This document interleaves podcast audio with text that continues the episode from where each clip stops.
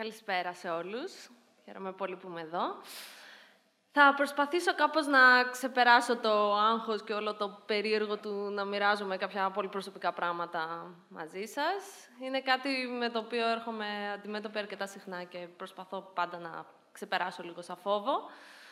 Μέσα από τις εικόνες μου βγάζω όλα μου τα συναισθήματα, αφηγούμε προσωπικές ιστορίες πάντα και στο μυαλό το δικό μου με πλήρη διαφάνεια. Παρ' όλα αυτά έχω την πολυτέλεια ή την τύχη, η τέχνη να μην έχει μία αποκλειστική ερμηνεία, ούτε καν μία που να είναι η μοναδική σωστή ερμηνεία. Και έτσι κάπως έχω μία κάποια ψευδέστηση πως τα μυστικά μου είναι ασφαλή και δεν μπορούν όλοι να καταλάβουν ακριβώς όσα, όλα όσα λέω με μία εικόνα. Σήμερα όμως δεν θα σας δείξω μόνο δουλειές μου, θα σας μιλήσω για τη διαδικασία περισσότερο και όχι ακριβώς γιατί έκανα το κάθε πράγμα ή τι είχα ακριβώς στο μυαλό μου, αλλά νομίζω ότι είναι και τα δύο το ίδιο προσωπικά. Πιστεύω πως δεν υπάρχει άνθρωπος που να μην έχει μια σκοτεινή πλευρά. Δεν έχει καμία σημασία πόσο καταναλώνει από τη, από τη φωτεινή του ή πόσο μπορεί να την υπερσκιάζει ή όχι, διότι αυτά τα πράγματα είναι και τελείως ρευστά. Δεν μπορούμε να τα ορίσουμε πάντα ή δεν έχουμε τη δύναμη να το κάνουμε ή να, το, ή να ελέγξουμε αυτό το πράγμα. Θα έλεγα ότι το πιο σημαντικό που συνέβη ποτέ στη ζωή μου ήταν όταν σχεδόν ερήμην μου και μάλλον εντελώς ατιβιστικά ξεκίνησα να βγάζω όλο μου το μέσα μέσα σε μια κόλλα χαρτί για να μπορέσω κάπως έτσι να το ξορκίσω και να είμαι καλύτερα κι εγώ ίδια με αυτό και κάπως να αγαπήσω ή έστω να αντέξω τη σκοτεινή μου πλευρά και ό,τι έχω που με τρώει. Και νομίζω ότι αυτή η ενασχόλησή μου με την εικονογράφηση ήταν κάτι που με έσωσε και με σώζει σχεδόν καθημερινά. Κάπως είχα την τύχη να υπάρχουν κάποιοι εκεί έξω που σε αυτό που κάνω εγώ είδαν ένα κομμάτι του εαυτού τους, το οποίο δεν είναι απλά πάρα πολύ όμορφο και συγκινητικό για μένα, αλλά σίγουρα με βοήθησε και επαγγελματικά και στο να μπορώ να βιοποριστώ μέσα από τη δουλειά μου, που στη βάση της, γιατί ποτέ δεν είναι απόλυτα, αλλά στη βάση της είναι αυτό που αγαπώ να κάνω. Και κάπως έτσι οδηγήθηκα στο να κάνω πραγματικά υπέροχες συνεργασίες, σαν αυτή που θα σας παρουσιάσω και λίγο αργότερα. Αλλά για τώρα θα ήθελα να μιλήσω λίγο ακόμα για αυτό το κομμάτι της δημιουργίας σε σχέση με την έμπνευση.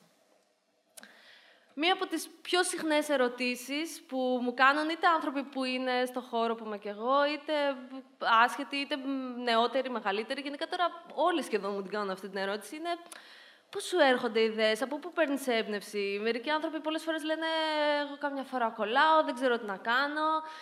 Και έχω μάθει μέσα από την πορεία μου σε όλο αυτό, η ζωή δηλαδή με έμαθε, να μην πιστεύω ιδιαίτερα στην έμπνευση, σε αυτό που λέμε καλλιτεχνικό αδιέξοδο. Νομίζω ότι δεν υπάρχει τίποτα που να μας εμπνέει τελικά περισσότερο από την ίδια τη δουλειά. Δηλαδή, για να εξηγηθώ, μπορεί να έχω 3.000 ιδέες. Άμα δεν κάτσω να ασχοληθώ μαζί τους, τι νόημα έχει; Αντίστοιχα, μπορεί να μην έχω καμία ιδέα, να μην μπορώ να σκεφτώ κάτι το οποίο να θέλω με πάθος να ασχοληθώ μαζί του.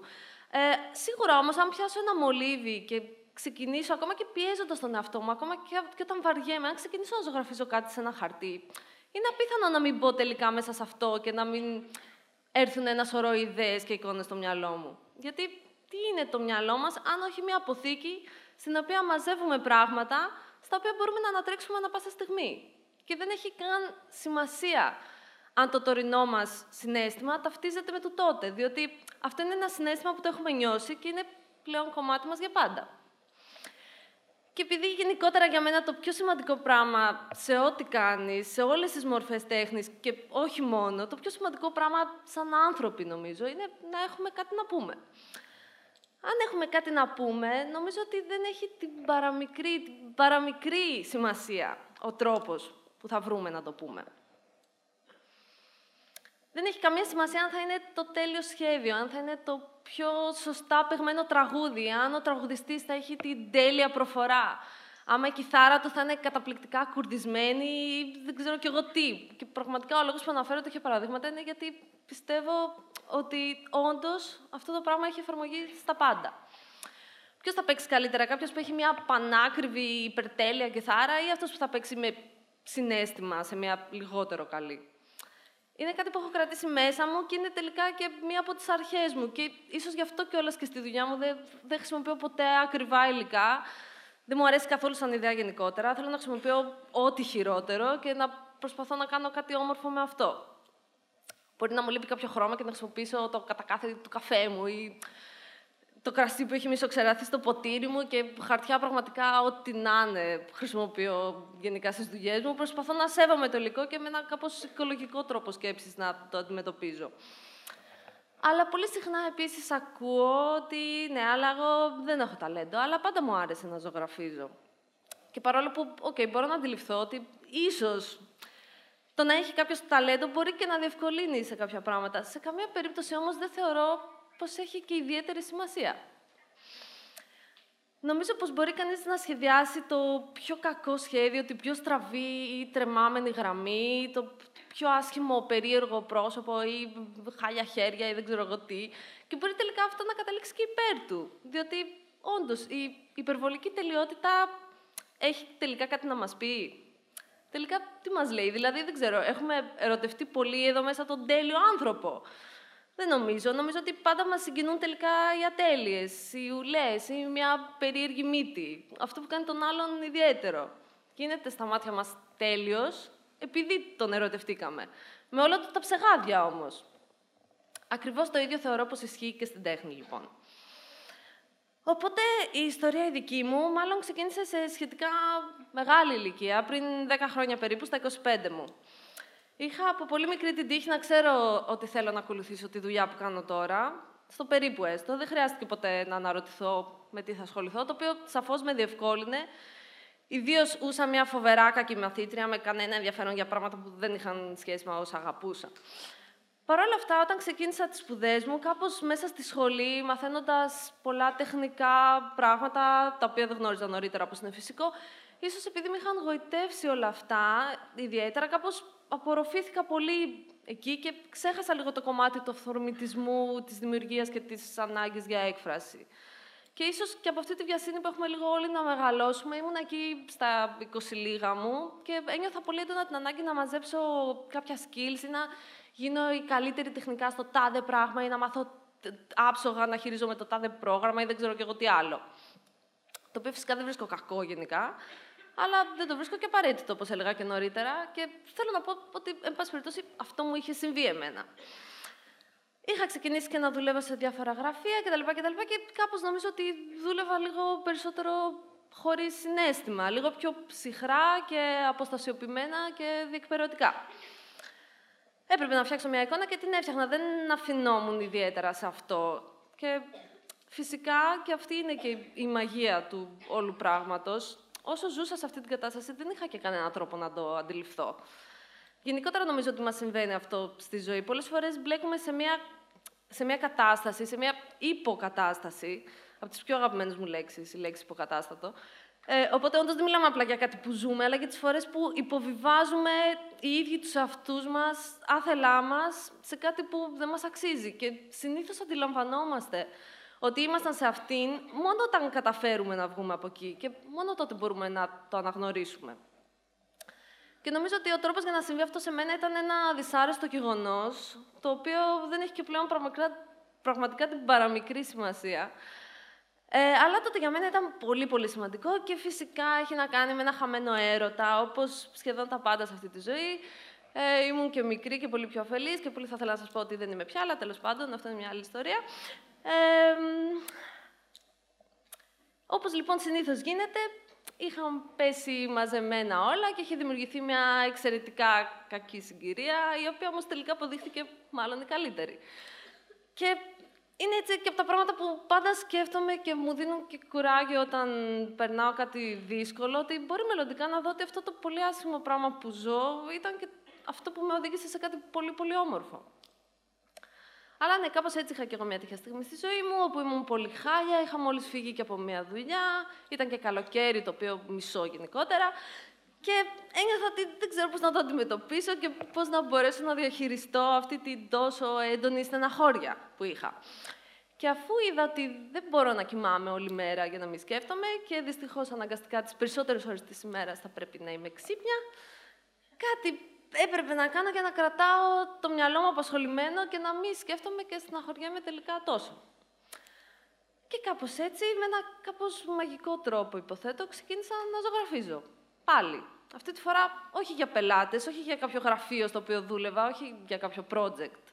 Ξεκίνησα να ζωγραφίζω για μένα και για να μπορέσω να επικοινωνήσω αυτό που νιώθω και όπως πάντα με την κρυφή και εντελώς φρούδα ελπίδα που με διακατέχει συχνά πυκνά, πως αυτός που πρέπει θα καταλάβει.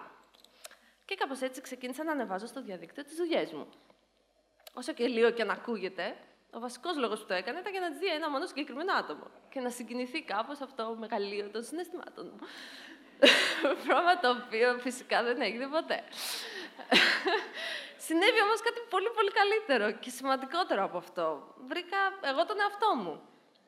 Και μέσα σε ένα πολύ σύντομο χρονικό διάστημα άρχισα να παίρνω μηνύματα από τα πιο άσχετα μέρη του κόσμου, από απλούς ανθρώπους οι οποίοι όχι απλά είδαν τη δουλειά μου και ένιωσαν κάτι, τους άρεσε ή δεν ξέρω εγώ τι, αλλά μπήκαν και στη διαδικασία να ψάξουν ε, έναν τρόπο να επικοινωνήσουν μαζί μου για να μου πούν ότι ξέρεις κάτι, ταυτίζομαι με αυτό που έχεις κάνει ή νιώθω ξέρω εγώ, το ίδιο ή δεν ξέρω εγώ τι. Και δεν έχει...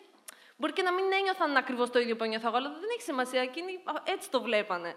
Και ξαφνικά βρέθηκα να δίνω συνεντεύξεις, να έρχονται προτάσεις για επαγγελματικά project. Και αποφάσισα κάπως έτσι να σταματήσω να ψάχνω για δουλειά. Αποφάσισα να συνεχίσω να δουλεύω μόνη μου, πράγμα το οποίο και κάνω από τότε. Και αυτή είναι ουσιαστικά η ιστορία για το πώς έγινε εικονογράφος και ο άνθρωπος που είμαι σήμερα. Με αργά φυσικά βήματα, δεν έγινε από τη μια μέρα στην άλλη και το στυλ μου διαμορφώνεται συνεχώς και γενικά θεωρώ πως είναι ένα πολύ ρευστό πράγμα και έτσι πρέπει να είναι. Πρέπει πάντα να προσέχουμε να μην πέσουμε στην παγίδα του να επαναλαμβάνουμε τους εαυτούς μας, γιατί αυτό νομίζω πως είναι το πιο βαρετό πράγμα στον κόσμο. Και πρέπει να έχουμε και μια ανησυχία και μια τάση να επανεξετάζουμε και επαναπροσδιορίζουμε τους εαυτούς μας και γενικότερα όσο μπορούμε να βελτιωνόμαστε. Πολλοί χαρακτηρίζουν τη δουλειά μου ως μελαγχολική και μάλλον έχουν δίκιο, αφού όσον αφορά τις προσωπικές δουλειές μου, αυτές προκύπτουν μόνο όταν η ζωή δεν είναι ιδιαίτερος καλή.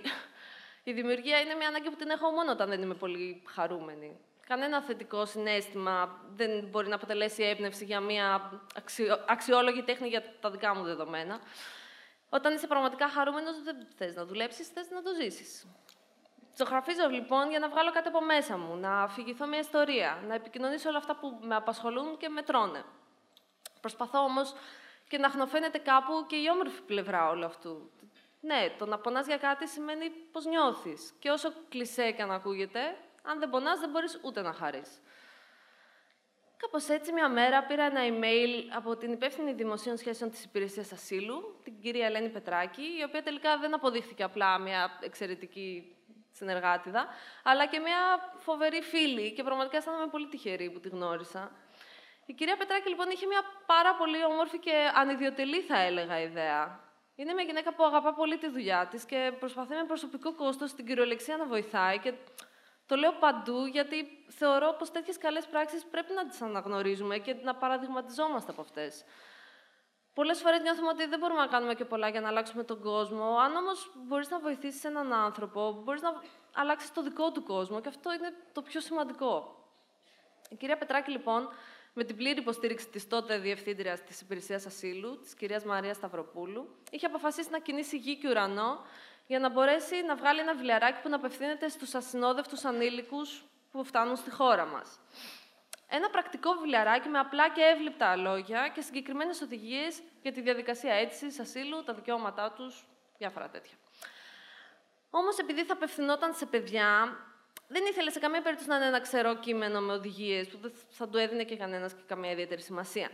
Είχε λοιπόν την ιδέα να κάνει έναν εικονογραφημένο οδηγό. Έψαχνε κάποιον εικονογράφο, κάποιος της πρότεινε να δει τη δική μου δουλειά και κάπως έτσι ήρθαμε σε επαφή. Το προσφυγικό είναι ένα θέμα το οποίο νομίζω όπως και οι περισσότεροι μας έχω, έχω γι' αυτό ένα προσωπικό ενδιαφέρον και είναι κάτι γενικότερα που προσπαθώ να κάνω τα τελευταία χρόνια να ασχολούμαι με πράγματα τα οποία να έχουν ένα θετικό αντίκτυπο στον κόσμο. Θέματα και ιδέες που πραγματικά αξίζει τον κόπο να προωθήσουμε. Και κάπως έτσι ήρθε υπέροχα για μένα αυτό το project και εκτός των άλλων είχαμε και πραγματικά μια εξαιρετική συνεργασία και με την έννοια ότι είχα και την απόλυτη ελευθερία να κάνω ό,τι πίστευα. Ακόμα και πράγματα που κανονικά δύσκολα μια κυβερνητική υπηρεσία θα δεχόταν. Δηλαδή, υπάρχουν μέσα στις εικονογραφίες κρυμμένα εντός πολλών εισαγωγικών, γιατί δεν είναι και ιδιαίτερα κρυμμένα, στοιχεία για LGBTQ άτομα, αρκετά φεμινιστικά. Το κορίτσι του ξοφίλου κρατά μια τσάντα που γράφει πάνω Refuse to Sing. Πράγματα τα οποία υπό κανονικές συνθήκες θα κλωτσάγανε αρκετά για μια τέτοια δουλειά. Και παρόλα αυτά δεν αντιμετώπισα ποτέ την παραμικρή ένσταση στο να μην τα συμπεριλάβω. Και πήγαν όλα υπέροχα γενικότερα. Κάπως έτσι λοιπόν μετά από πολλή δουλειά και πολύ ψάξιμο προσωπικό και πολλή βοήθεια και από την υπηρεσία ασύλου και επαφές με πρόσφυγες και επισκέψεις στους χώρους τους και παρακολούθηση της όλης διαδικασίας, φτάσαμε σε αυτόν τον οδηγό. Θέλαμε εκτός των άλλων η πρακτική προφορία να αποδοθεί με έναν τρόπο πολύ πιστό στην πραγματικότητα, ούτως ώστε κάθε παιδί που θα έρθει σε επαφή με τη διαδικασία της αίτησης, της συνέντευξης κτλ. κτλ να μπορεί να αναγνωρίσει ακόμα και συγκεκριμένα πράγματα και να είναι τελείως προετοιμασμένο για όλα αυτά που θα συναντήσει. Αλλά το εξίσου σημαντικό με την πρακτική πληροφορία για μένα ήταν το συναισθηματικό κομμάτι. Ήθελα πάρα πολύ αυτός που θα δει τον εαυτό τους σε αυτές τις εικόνες να νιώσει λίγο λιγότερο μόνος. Και όντας σε μια χώρα που δεν είναι δική του και όχι απλά δεν είναι η δική του, αλλά απέχει και αρκετά σαν κουλτούρα από τη δική του. Και είναι και μόνο του, χωρίς τους γονείς του, αντιμέτωπο με όλα αυτά. Είτε διότι ταξιδεύει με την ελπίδα να τους συναντήσει κάπου αλλού, είτε γιατί οι γονείς του δεν υπάρχουν πια. Οπότε θέλησα να εστιάσω στη δύναμη και στο πόσο θετικό πράγμα είναι η διαφορετικότητα. Ελπίζοντας ότι κάθε παιδί που έρχεται εδώ πέρα και νιώθει άσχημα για κάθε αδιάκριτο βλέμμα, για κάθε εχθρικό σχόλιο, να μπορεί όχι απλά να μην το πειράζει που είναι διαφορετικό, αλλά να νιώθει και περήφανο γι' αυτό. Ήταν πολύ σημαντικό για μένα να αποφύγω τους μελοδραματισμούς. Μπορεί κανείς να νομίζει πως δεν είναι εύκολο να φυγηθεί στην περιπέτεια αθώων παιδιών που οι συνθήκες τα καταδίκασαν ερήμην του σε μια περιπλάνηση και μια ζωή χωρίς πατρίδα, συχνά χωρίς γονείς, χωρίς να γίνεις καταθλιπτικός. Όταν όμως γνωρίσεις πολλά από αυτά τα παιδιά και έρθεις αντιμέτωπος με την απίστευτη δύναμή τους, στο κάνουν πολύ πιο εύκολο. Είναι βέβαιο πως ακόμα και τα πιο τυχερά προσφυγόπουλα εκεί έξω έχουν υπάρξει στην καλύτερη περίπτωση απλά μάρτυρες τραγικών καταστάσεων. Είναι αδύνατο αυτό να μην τα έχει επηρεάσει και να μην έχει επιφέρει τη βίαιη ορίμανσή τους. Θεωρώ όμως ότι παρόλο που καλούνται να αντιμετωπίσουν καταστάσεις σχεδόν αδιανόητες και για τον πιο σκληραγωγημένο ενήλικα, η ψυχή τους παραμένει παιδική και εξακολουθούν να έχουν ανάγκες και επιθυμίες πολύ κοντινές με αυτές οποιοδήποτε σχεδόν άλλου παιδιού στον κόσμο. Οπότε, με σεβασμό στα βιώματα του καθενός από αυτά, επιδίωξα να φωτογραφίσω μια αναγκαστικά εκ των πραγμάτων συγκρατημένη αισιοδοξία. Μια άλλη πραγματικότητα όπου το διαφορετικό σημαίνει ξεχωριστό και η συνέπεια στα όνειρά σου, η ψυχική δύναμη και η πίστη σε ένα καλύτερο αύριο είναι τα πιο σημαντικά αποκτήματά σου. Διότι μέσα στην απογοήτευση του κάθε παιδιού ανακάλυψα την ελπίδα και την πίστη πως όλα θα πάνε καλά. Αυτή την ελπίδα προσπάθησα να ενισχύσω και από αυτή προσπαθώ να κρατηθώ κι εγώ όταν η ζωή γίνεται δύσκολη. Και τότε πιάνω τα μολύβια μου και ζωγραφίζω και όλα γίνονται λίγο πιο όμορφα. Ευχαριστώ πολύ.